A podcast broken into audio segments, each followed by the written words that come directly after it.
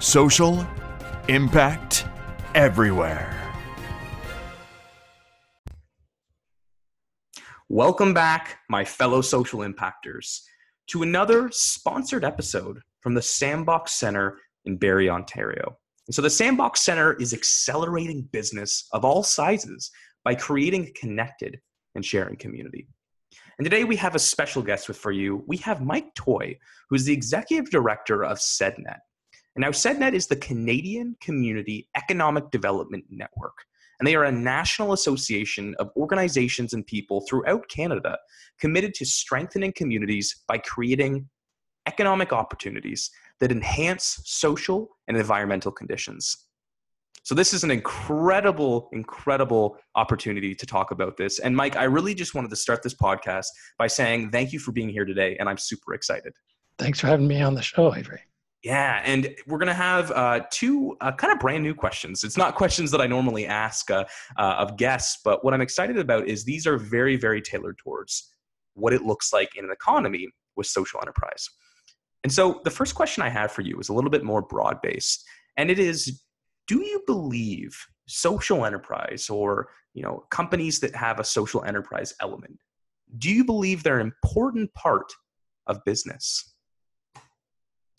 absolutely. The simple answer is absolutely that um, social enterprises are an important tool in uh, creating an economy that's going to be sustainable for people and the planet in the 21st century.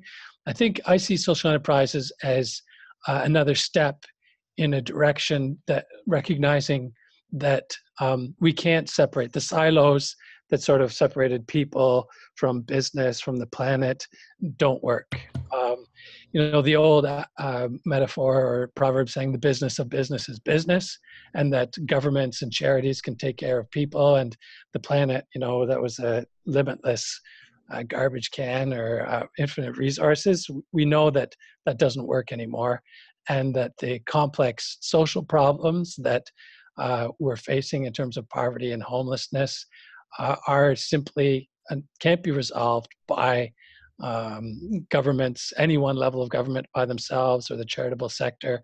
We have to see the connections between the systems that create uh, poverty and exclusion and environmental degra- degradation and those symptoms that we're dealing with and trying to remediate. So, just addressing the symptoms doesn't work anymore. And social enterprise, at its best, is actually a systemic response to those uh, problems. And it's, uh, I think, a powerful, potentially powerful step towards I- incorporating what used to be social or environmental externalities to business and saying, no, look, we can avoid creating those problems in the first place and uh, do a better job of creating a world, you know, employment and products and the goods and services that people want in a way that's humane and sustainable.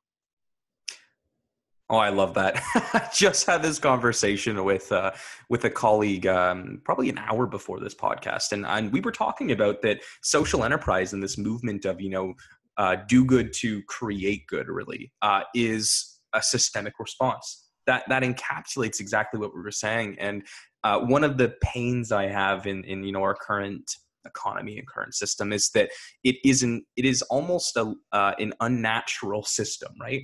We don't follow sustainability. We're not following holistic viewpoints right? Everything is complex but we've created a system that's based off of exponential growth. It's based off of you know uh, again like you said a limitless system and it just does not exist in the natural environment. Right. So uh, I, I, the question, I guess, I'm. It's not even a question, but what are you? What are your thoughts on that? What are some steps we can take? And social enterprise is a step. What are what are some other steps we can take to really keep driving this conversation of sustainability and holistic viewpoints? So yeah, I think part of the challenge for social enterprise now, in terms of you know, a system changing approach, is that um, it really, like I'd say, to a large extent, um, uptake uh, for social uh, enterprise is dependent on the goodwill of consumers, right? It's individual people who um, understand the implications of the products that they're purchasing and are willing to um, usually go out of their way, either pay a little bit more or go somewhere else to find a different product uh, and to support, to be conscious consumers. And that's uh, helpful for getting things started. It's necessary, but it's not. Uh, I think not everyone has the uh, the capacity, the time, the energy, the money to be doing that. And as long as social enterprises are fighting a, a predominantly sort of 20th century capitalist system, it's going to be an unfair playing field. So I think ultimately social enterprises are in some ways a canary in a coal mine. They're demonstrating what's possible uh, through the goodwill of forward-thinking consumers and in some cases uh, enlightened public policy. But ultimately, I think the real costs of uh, environmental exploitation and even uh, social costs of, of labor and uh, and people are going to we're going to need to change the rules of society and the governments and the policies that we elect to uh, to create more sustainable and humane forms of business, as I said earlier. So, uh, I think um, social enterprise, in some ways, is going to be the status quo. It's going to be the norm. Uh, we just need to get there in time uh, to av- avert some of the most perilous uh, climate and uh, ecological crises that uh, we're already on the brink of. Yeah, like it's it's not so much a conversation anymore of you know we need that you know this change is good. This change will bring you know better conditions. We kind of need it. we kind of yeah. have to do it now.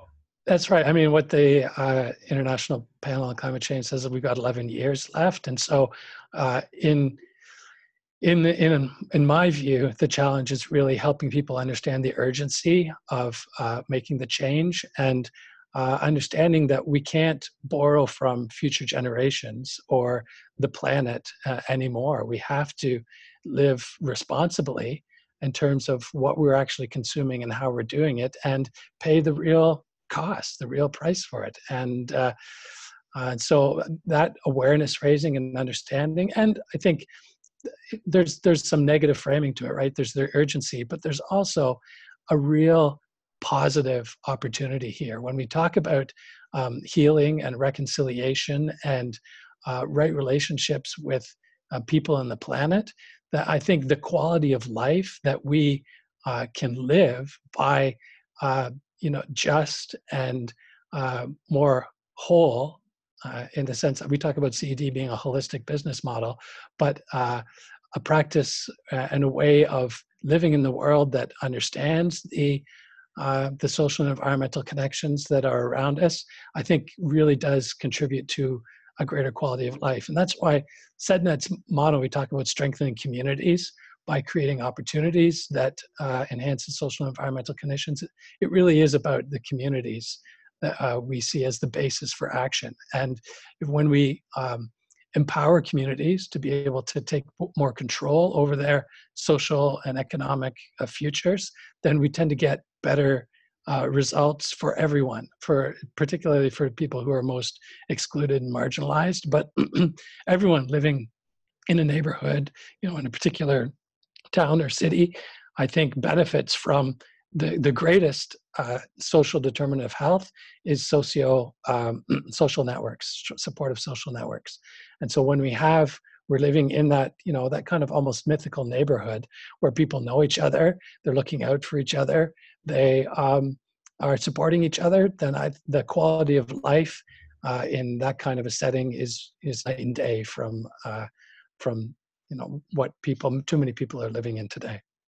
Yeah.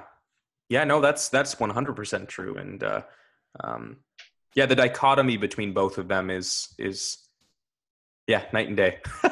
Well and i i you, we create i create a straw man right? It's there's there's there's two extremes that i paint there kind of an uh, utopia neighborhood versus you know the worst that we can imagine and most communities are somewhere in the middle.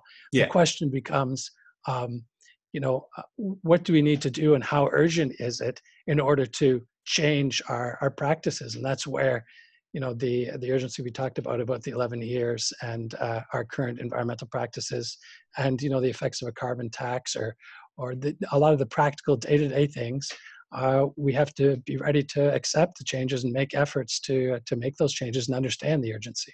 Mm-hmm. So back to this idea of social enterprise then the, the last question and kind of the pinnacle of what, what I what I want to discover today in this podcast is do you think social enterprise can be a driving power uh, or for sustainability but also a driving power for economic development? Um, i i think it can be. Whether it will be or not will depend on a lot of external factors. And so i think um, capitalism as it's been practiced over the last couple hundred years has been about externalizing costs social enterprise is an attempt to internalize them. Even corporate social responsibility, in some ways, um, you know, it's it's a, a marketing ploy, but uh, they're uh, responsible purchasing, responsible consumption, the circular economy that can have benefits for uh, enterprises in terms of reducing costs on their inputs. Uh, and uh, creating value for some of their uh, waste or uh, byproducts. I think there's all sorts of ways that social enterprises can internalize, start internalizing those costs, and that's the way of the future. And so, social enterprise uh, does that in a very explicit and deliberate way, often attempting to address some of the most complex social problems and working with very difficult uh, uh, uh populations in very difficult situations, or you know, in neighborhoods that uh, often face particular challenges. So they're always, I think that's there's lots of definitions of social enterprise, but um, they're always uh, at the heart is trying to achieve a social or environmental goal through business activities. And that, by its nature, most of the time is um, uncompetitive in a traditional measure of business. So um, I think, but that's the way I think we need to go. We've seen the old system doesn't work. That's going to be the way of the future. Consumers are increasingly recognizing it. I saw a slide um, a couple months ago uh, from a major um, construction company that's also uh, uh, pitches itself as a social enterprise and uh, involves some worker ownership. And it said that 60% of economic growth a couple years ago, that was the latest year they had stats for it, were from values oriented enterprises. So they tend to be uh, big ones like Mountain Equipment Co-op or uh, Ben and Jerry's, you know, B Corps, that sort of thing. But I think um, that's where especially young people but people in general are recognizing that there's greater value for their money and that is the future and we just need to um, keep experimenting with the different forms whether it's social enterprises and cooperatives or hybrid companies or b corps and um, and help uh, those sustainable practices flourish hmm. I, I didn't know that that's 60% wow that's uh, I mean, it's kind I was, I was shocked to be honest. Yeah, it shows. Yeah, I, I want to see the source for that. Yeah. Yeah. Again, yeah.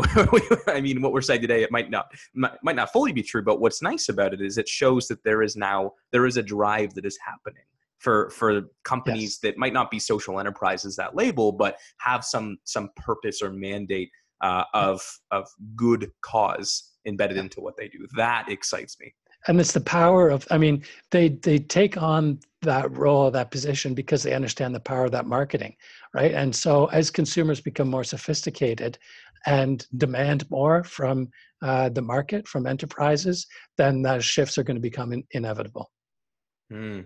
well i can't wait for that honestly mm-hmm. too so uh, I just want to finish this podcast, Mike, by saying, uh, you know, a big thank you again for sharing that insight and and love what you're doing with CCEDnet. I think it's going to make a you know a, a, staple of what it is to make you know economic opportunity, but also look at the social and environmental conditions. So uh, again, thank you so much for being here with me today. My pleasure, Avery.